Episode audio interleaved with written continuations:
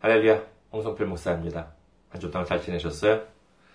저는 현재 일본 군마현에 있는 이카호 중앙교회를 섬기고 있습니다.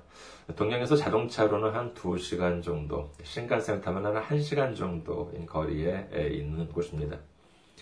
저희 교회 홈페이지는요, www.ikahochurch.com이 되겠습니다. 저희 교회 홈페이지에 오시면은요, 저희 교회에 대한 안내 말씀 그리고 주일 설교 말씀을 들으실 수가 있습니다. 그리고 저희 교회 메일 주소입니다. 이카호 철치 골뱅이 gmail.com이 되겠습니다. 메일로 보내주시면은요, 제가 받아 직접 받아볼 수가 있습니다. 그리고 선교 후원으로 섬겨주실 분들을 위해 알려드립니다. 한국 국민은행이죠. KB국민은행 079-21-0736-251입니다. KB국민은행 079-21-0736-251 홍성필 명의로 되어 있습니다. 일본에 있는 은행도 알려드리겠습니다. 저희 지역 은행입니다. 군마은행이죠. 군마은행 지점번호는 190, 계좌번호는 1992256이 되겠습니다. 군마은행 지점번호 190, 계좌번호가 1992256. 이거는 일본에 있는 은행이 되겠습니다. 저희 교회는 아직까지 재정적으로 미자립 교회입니다. 그래서 여러분들의 기도와 선교 후원으로 운영이 되고 있습니다. 여러분들의 많은 관심 기다리고 있겠습니다. 지난주에 또 귀하게 선교 후원으로 섬겨주신 분들이 계셨습니다. 류신환님, 음, 정훈진님, 그리고 김유미님께서 섬겨주셨습니다. 감사합니다. 하나님의 놀라운 축복과 은혜가 함께 하시기를 주님의 이름으로 축원드립니다. 오늘 함께 은혜 나누실 말씀 보도록 하겠습니다. 함께 은혜 나누실 말씀 요한복음 8장 2절에서 11절까지의 말씀입니다. 요한복음 8장 2절에서 11절까지의 말씀 좀 깁니다만은요 봉독해 드리겠습니다. 아침에 다시 성전으로 들어오시니 백성이 다 나아오는지라 앉으사 그들을 가르치시더니 서기관들과 바리새인들이 음행 중에 잡힌 여자를 끌고 와서 가운데 세우고 예수께 말하되 선생이여 이 여자가 가늠하다가 현장에서 잡혔나이다. 모세는 율법에 이러한 여자를 돌로 치라 명하였거니와 선생은 어떻게 말하겠나이까? 그들이 이렇게 말하면 고발할 조건을 얻고자 하여 예수를 시험함이러라. 예수께서 몸을 굽히사 손가락으로 땅에 쓰시니 그들이 묻기를 맞이 아니하는지라. 이에 일어나 이르시되 너희 중에 죄 없는 자가 먼저 돌로 치라 하시고 다시 몸을 굽혀 손가락으로 땅에 쓰시니 그들이 이 말씀을 듣고 양심의 가책을 느껴 어른으로 시작하여 젊은이까지 하나씩 하나씩 나가고 오직 예수와 그 가운데 섰는 여자만 남았더라. 예수께서 일어나사 여자 외에 아무도 없는 것을 보시고 이르시되 여자여 너를 고발하던 그들이 어디 있느냐? 너를 정죄한 자가 없느냐? 대답하되 주여 없나이다. 예수께서 이르시되 나도 너를 정죄하지 아니하노니 가서 다시는 죄를 범하지 말라 하시니라 아멘 할렐루야 하나님을 사랑하시면 아멘 하시기 바랍니다 아멘 오늘 저는 여러분과 함께 그래도 돌을 던지시겠습니까? 라는 제목으로 은혜를 나누고자 합니다. 오늘 말씀을 보면은요, 아침에 예수님께서 성전에서 백성들에게 말씀을 가르치고 계실 때 서기관들과 바리새인들이 한 여자를 끌고 와서 세웠다고 합니다. 그러고는 큰 소리로 예수님께 말하지요. 이보시오, 이 여인은 간음을 하다가 현장에서 잡혔소. 모세는 돌로 치라고 명했는데 당신은 어떻게 하는 게 좋겠소? 예, 이와 같은 어, 질문은요 예수님께 지혜를 구하거나 도움을 청하는 것이 아닙니다. 오늘 말씀 중에서 6절에 보면은요 이렇게 기록되어 있습니다. 그들이 이렇게 말하면 고발할 조건을 얻고자 하여 예수를 시험함이러라. 이 뜻을 살펴보기 전에 우선 이 질문을 던진 서기관들과 바리새인들에 대해서 간단히 말씀드리도록 하겠습니다. 당시에 그들은 이른바 아, 기득권 세력이었습니다. 자신이 가지고 있는 사회적인 그리고 종교적인 지위가 확고해서 사람들로부터 존경을 받아왔던 아, 이른바 뭐 요즘 말로 사회 지도층 인사들이었다고 할 수 있겠지요. 그런데 문제가 생겼습니다. 나이 서른 갓 넘은 젊은이가 갑자기 어디서 나타나더니만 자신들과 조금 다른 말씀을 전하기 시작했어요. 그리고 소문에 의하면은 앞을 못 보는 사람들을 보게 하고 걷지 못하는 사람들을 걷게 할 뿐만 아니라 병든 사람들까지도 이렇게 치료한다. 이와 같은 소문들이 들려옵니다. 그래서 많은 사람들이 그 젊은이를 따르기 시작해요. 문제의 심각성은 거기서 그치지 않습니다. 그 젊은이가 이제 자신들까지 비판을 합니다. 이렇게 되니 이 기득권 세력이었던 바리새인들, 제사장들, 그리고 서기관들의 체면이 위태롭게 되고 말았습니다. 이제 자기들의 말에 아무도 귀를 기울이지 않아요. 이는 상당한 위기의식을 느끼기에 충분했을 것입니다. 그래서 어떻게 했냐 하면은 기회가 될 때마다 예수님을 시험했습니다. 이는 단순한 시험이 아니라 어떻게 해서든 트집을 잡아서 함정에 빠뜨릴 궁리를 했던 것입니다. 그 방법이 무엇인가 하면은 어떤 질문을 해서 이러지도 저러지도 못하게 만들고자 했던 것이지요. 예를 들어서 마태복음 21장 23절을 봅니다. 마태복음 21장 23절. 예수께서 성전에 들어가 가르치실세 대제사장들과 백성의 장로들이 나와 이르되 네가 무슨 권위로 이런 일을 하느냐 또 누가 이 권위를 주었느냐 자 예수님께서 지금 성전에서 가르치고 계셨습니다. 분명 그 주위에는 많은 사람들이 예수님의 말씀을 듣고 있었을 것입니다. 바로 그 시점에 이른바 기득권 세력인 사람들이 나타나서 예수님한테 말하기를 당신이 지금 무슨 자격으로 이렇게 사람들한테 가르치느냐? 이런 질문을 하곤 한 것이지요. 이런 자신이 어떤 역시 뭐 지혜나 도움을 구하려는 것이 아니라 역시 예수님을 공격하는 이와 같은 질문이었던 것입니다. 만약에 이 질문에 대해서 아, 나는 하나님으로부터 권위를 받았다. 이렇게 만약에 말씀하셨다면 그들은 뭐라고 그랬을까요? 아, 그 무슨 뭐 신성 모독이다. 어, 하나님을 모욕한다. 이렇게 외쳤을 것입니다.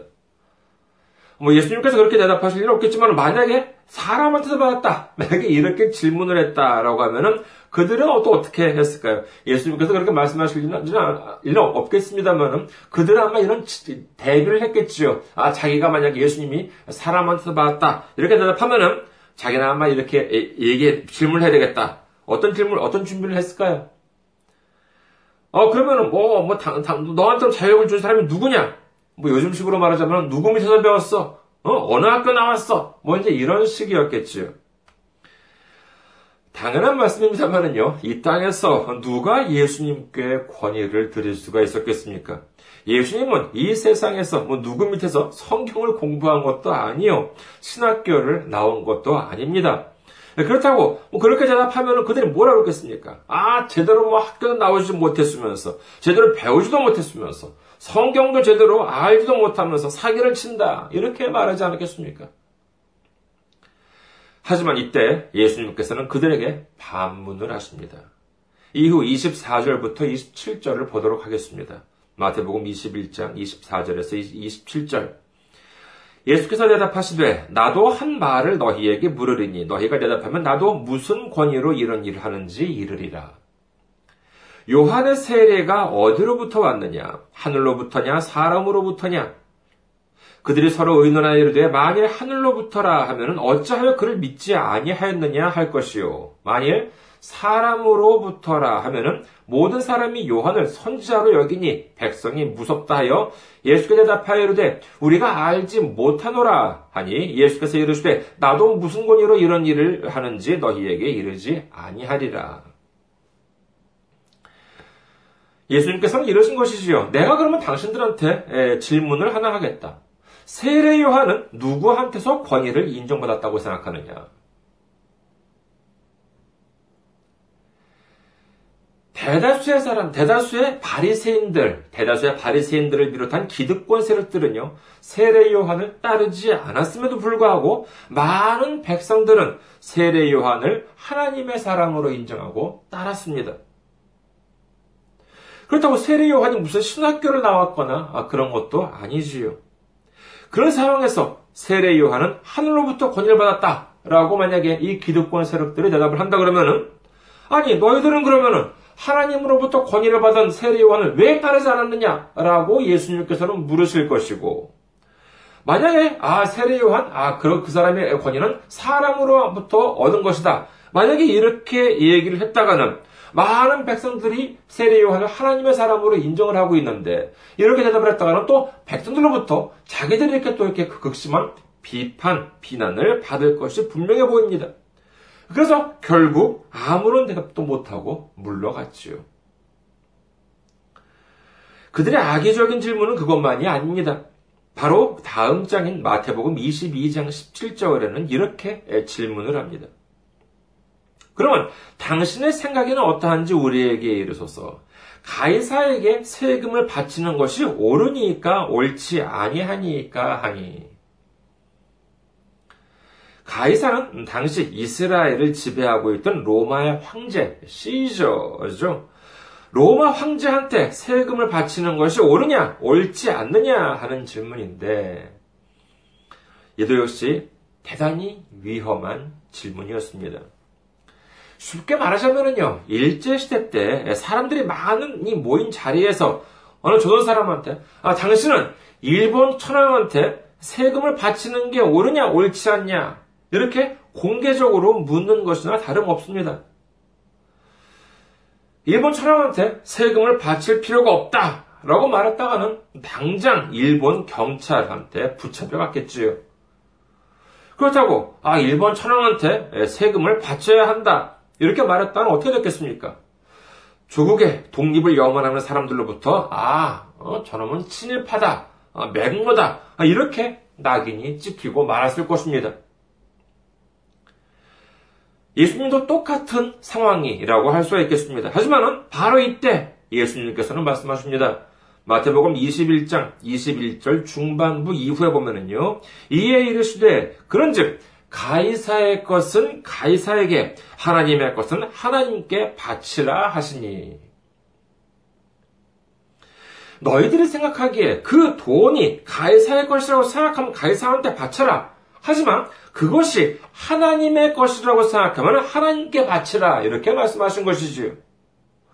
참으로 놀라운 말씀이 아닐 수 없습니다. 이렇게 된 역시 그들은 아무런 대답도 못하고 물러가게 되는 것입니다. 오늘 말씀으로 돌아옵니다. 가능을 하다가 현장에서 잡힌 여인을 데려왔어요. 이런 뭐 증거도 증언도 필요가 없습니다. 현장에서 현행 범위로 잡혔는데 무슨 뭐 증거나 증인이 필요하겠습니까? 이 여인은 꼼짝없이 아무런 변명도 어, 못할 그와 같은 상황이었던 것입니다.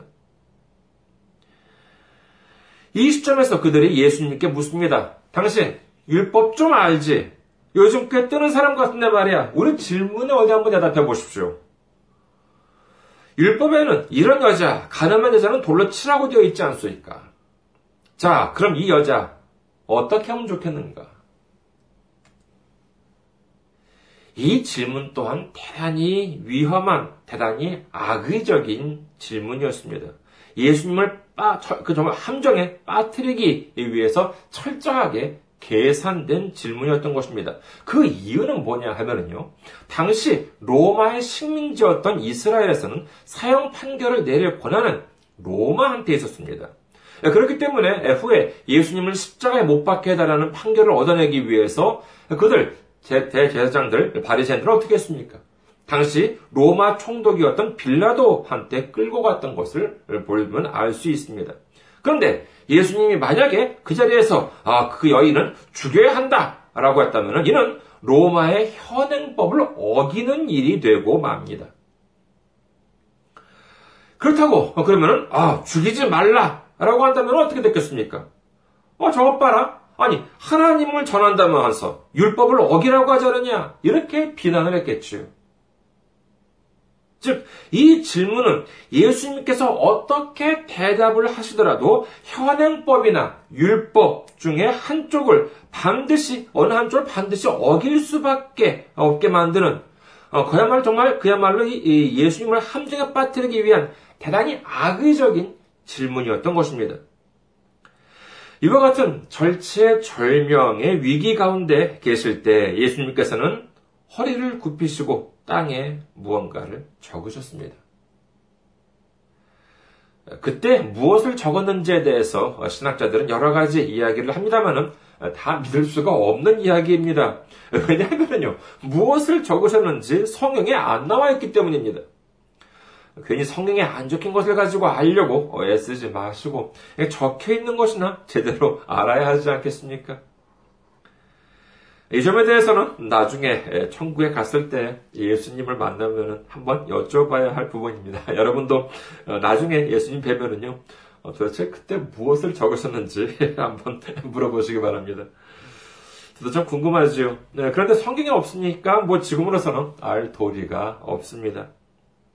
아무튼 땅에 무엇인가를 적고 계셨는데 답답했던 서기관들과 바리새인들은 이 여자를 돌로 쳐야 되느냐 말아야 되느냐 뭐 자꾸 묻습니다. 그러자 예수님께서는 뭐라고 하십니까? 오늘 말씀 중 7절 어, 중반부를 보면은요. 이르시되 너희 중에 너희 중에 죄 없는 자가 먼저 돌로 치라 하시고 이게 무슨 말씀입니까? 율법? 그래, 너희들 율법 좋아하지. 그러면 한번 생각해봐. 너희들 중에서 율법적으로 돌에 맞아 죽을 죄를 하나도 짓지 않은 사람이 있다면 먼저 돌을 던져. 예수님께서 이렇게 말씀하신 것입니다. 율법에는 반드시 죽일죄니라 라고 하는 죄목들이 많이 있습니다. 그렇다면 우리는 어떻습니까? 우리가 교도소에 있지 않다고 우리가 사형 판결을 받지 않았다고 해서 우리는 선한 존재입니까? 의로운 사람인가요? 거룩한 사람입니까? 로마서 3장 10절 기록된 바 의인은 없나니 하나도 없으며 야고보서 2장 10절 누구든지 온 율법을 지키다가 그 하나를 범하면 모두 범한 자가 되나니 우리가 아무리 거룩한 척을 해봤자, 아무리 의로운 척을 해봤자, 그렇지 못하다는 것을 누구보다도 우리 스스로가 잘 알지 않습니까?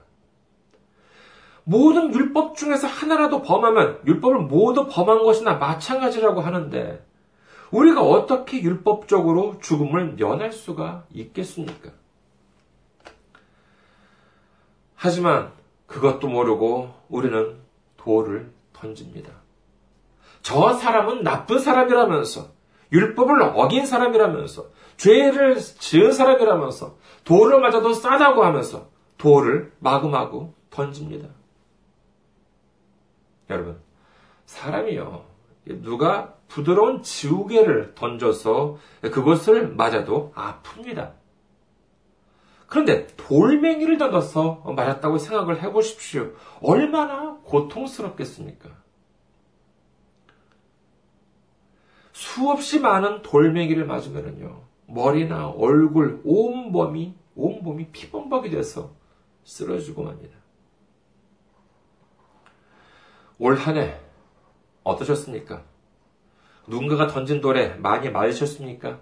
그래, 내가 여기서도 돌을 맞고 저기서도 돌을 맞았어. 자기들도 잘난 것은 없으면서 정말 이 세상에는 어쩌면 그렇게 나쁜 사람들이 많을까? 여러분 혹시 그런 생각이 드십니까?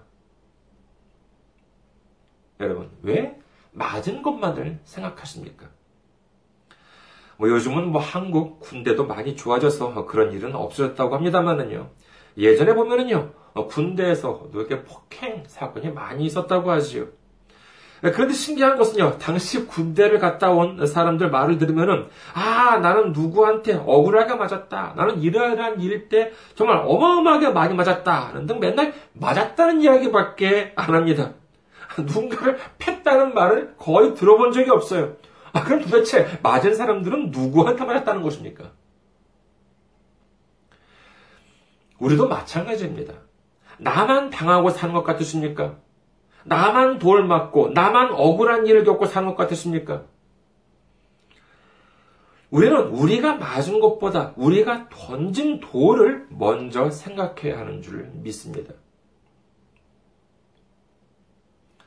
여러분, 예수님의 공생의 기간 동안 그 누구보다도 예수님을 따르고 모셨던 이들이 누구입니까?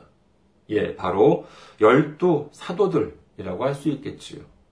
그런데 결국 그 중에서 누가 예수님을 버렸습니까? 예수님을 버린 사람 이름 혹시 아세요? 가룟 유다요. 성경은 다음과 같이 기록합니다. 마가복음 14장 50절. 마가복음 14장 50절. 제자들이 다 예수를 버리고 도망하니라. 이는 어쩌면 성경에서 가장 슬픈 구절일지도 모릅니다. 제자들이 다 예수를 버리고 도망하니라. 그렇게 자기 생명을 다 바쳐서 하나님을, 예수님을 지키겠다고 했으면서, 그렇게 마지막 때까지 예수님을 따르겠다고 했으면서, 결정적인 순간에, 어떻게 했대요? 예. 다 예수님을 버리고 도망갔다고 성경은 기록합니다. 그렇다면 우리는 어떻습니까? 우리의 믿음이 당시 예수님을 따랐던 열두 사도들보다 더 좋다고 장담하실 수 있습니까? 없습니다. 그럴 수 있는 사람이 어디 있겠습니까? 하지만 그것도 모르고 돌을 던집니다. 자기가 거룩한 줄 알고 돌을 던집니다. 돌을 맞고 괴로워 몸부림을 치는 모습을 보고 자신은 마치 의로운 일을 하는 것으로 착각을 합니다. 하지만 그 돌을 맞고 있는 사람이 피범벅이 된 얼굴을 듭니다. 그 모습이 누구이겠습니까? 그렇습니다. 바로 예수님입니다. 예수님께서 피범벅이 된 얼굴을 들며 돌을 던지는 나를 바라보십니다. 그래도 나는 의롭습니까? 그래도 나는 거룩한가요? 이는 제가 무슨 만들어낸 이야기가 아닙니다. 마태복음 25장 40절과 45절을 보도록 하겠습니다. 마태복음 25장 40절과 45절. 먼저 마태복음 25장 40절 임금이 대답하여 이르시되 내가 진실로 너희에게 이르노니 너희가 여기 내 형제 중에 지극히 작은 자 하나에게 한 것이 곧 내게 한 것이니라 하시고 그리고 마태복음 25장 45절 이에 임금이 대답하여 이르시되 내가 진실로 너희에게 이르노니 이 지극히 작은 자 하나에게 하지 아니한 것이 곧 내게 하지 아니한 것이니라 하시리니 여기서 작다는 것이 무엇입니까? 지극히 하지 않은 사람, 지극히 별 볼 일 없는 사람, 지극히 거룩하지 않은 사람이라고 하는 뜻이겠지요. 그 사람한테 한 것이 누구한테 한 것이라고요? 그렇습니다. 예수님한테 한 것이라고 성경은 말씀하고 계신 것입니다. 이제 그만큼 돌을 던졌으면 됐습니다. 이제 그만큼 상처를 입혔으면 됐습니다. 이제 손에 든 돌을 놓고 한번 생각해 보시기 바랍니다. 고린도전서 2장 8절 이 지혜는 이 세대의 통치자들이 한 사람도 알지 못하였나니 만일 알았더라면 영광의 주를 십자가에 못 박지 아니하였으리라. 우리는 그 누구한테도 돌을 던질 만큼 의로운 이도 없고 거룩한 이도 없습니다. 우리가 돌을 던지면 그 돌을 누가 맞는다고요? 그렇습니다. 예수님께서 맞으십니다. 이 지혜를 알았더라면 우리는 더 이상 예수님을 십자가에 못 박지 않을 것이요. 예수님을 향해 돌을 던지지도 않았을 것입니다. 갈라디아서 5장 24절 그리스도 예수의 사람은 육체와 함께 그 정욕과 탐심을 십자가에 못 박았느니라. 갈라디아서 2장 20절 내가 그리스도와 함께 십자가에 못 박혔나니 그런즉 이제는 내가 사는 것이 아니요 오직 내 안에 그리스도께서 사시는 것이라. 이제 내가 육체 가운데 사는 것은 나를 사랑하사 나를 위하여 자기 자신을 버리신 하나님의 아들을 믿는 믿음 안에서 사는 것이라. 아멘. 여러분, 이제 우리의 정욕과 탐심을 저기 십자가에 못 박아버리고 우리를 위해 십자가에 달리신 예수님에 대한 믿음과 예수님께서 부어주시는 십자가의 사랑 안에서 평안을 누리고 화평을 누리는 우리 모두가 되시기를 주님의 이름으로 축원합니다. 감사합니다. 항상 승리하시고 건강한 모습으로 다음 주에 뵙겠습니다.